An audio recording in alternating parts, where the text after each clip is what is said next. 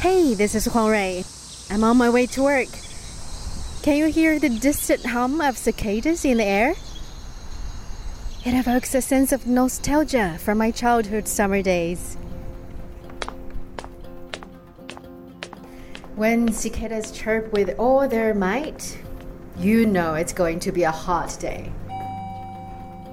In Chinese tradition, when the solar term 大暑 or major heat arrives, you should get ready for days that are hot and sticky.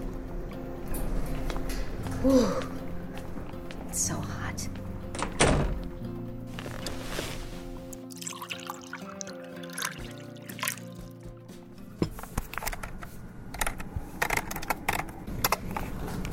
Welcome to another episode of A Thousand Whys, a podcast for curious minds about China and Chinese culture. Today, let's talk about the hottest solar term, major heat, and a special kind of tea that has been helping people stay cool for centuries.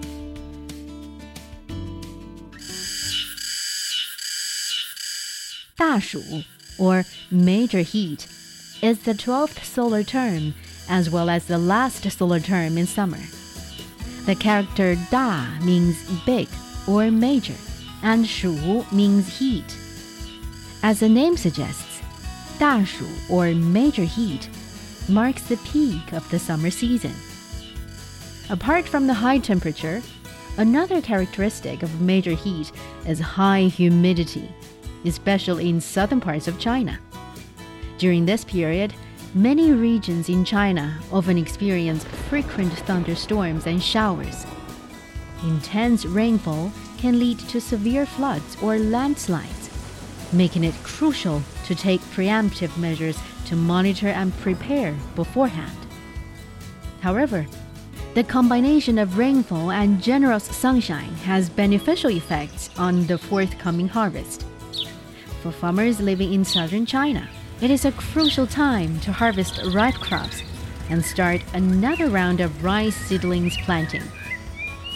So, how to find relief in this steaming and boiling time of the year? Chinese ancestors came up with a brilliant solution. Drinking fu tea or fu cha in Chinese. Fu means hide. Ancient Chinese believed that during the hottest days, yin energy is compelled by yang energy to hide beneath the surface. So they use fu to describe the hottest days of the year. There is a term called San Fu Tian, which refers to the three periods of Fu days, also known as the dog days of summer in the West. Fu tea is believed to possess cooling properties and is thought to have an effect in relieving heat. So, it is a beverage that is particularly suitable for drinking during the Fu days. Boiled with honeysuckle, licorice, and many other ingredients, Fu tea is not necessarily a cold drink, but it helps one stay hydrated and refreshed with the minerals and herbal essence that it contains. Besides, Fu tea does not have a fixed taste, and its flavor often varies based on regional variations and personal preferences. Generally speaking, the tea has a deep brown color, a slightly bitter taste, and a lingering sweet aftertaste. If you increase the quantity of herbs with heat clearing properties, the fu tea will taste stronger and slightly bitter. Although it may not be the most delightful flavor, it can be a great aid in making the heat more tolerable.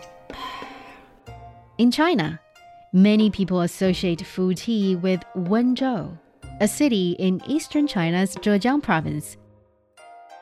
Wenzhou fu tea is said to have a history of about 800 years. In ancient times, people would set up fu tea stalls along the roadside, providing free tea to passersby to help people alleviate the heat. This tradition continues in Wenzhou today, with tea stalls set up along the city's streets and alleys on scorching days. And I've got a heartwarming story that perfectly captures why Wenzhou Fu Tea is so special. Over 50 years ago, there was a pavilion in the city called Red Sun Pavilion, situated by a river. The riverbank was so busy with boats and crowds of people every day. Several elders liked to gather in the pavilion to chat and just observe the city life. However, they noticed that some people would drink untreated river water in the rush. Concerned about the potential health risks, these elders decided to offer fu tea for free in the pavilion. Over the years, the Red Sun Pavilion's tea stall has expanded in scale, and additional stalls have been set up in Wenzhou City.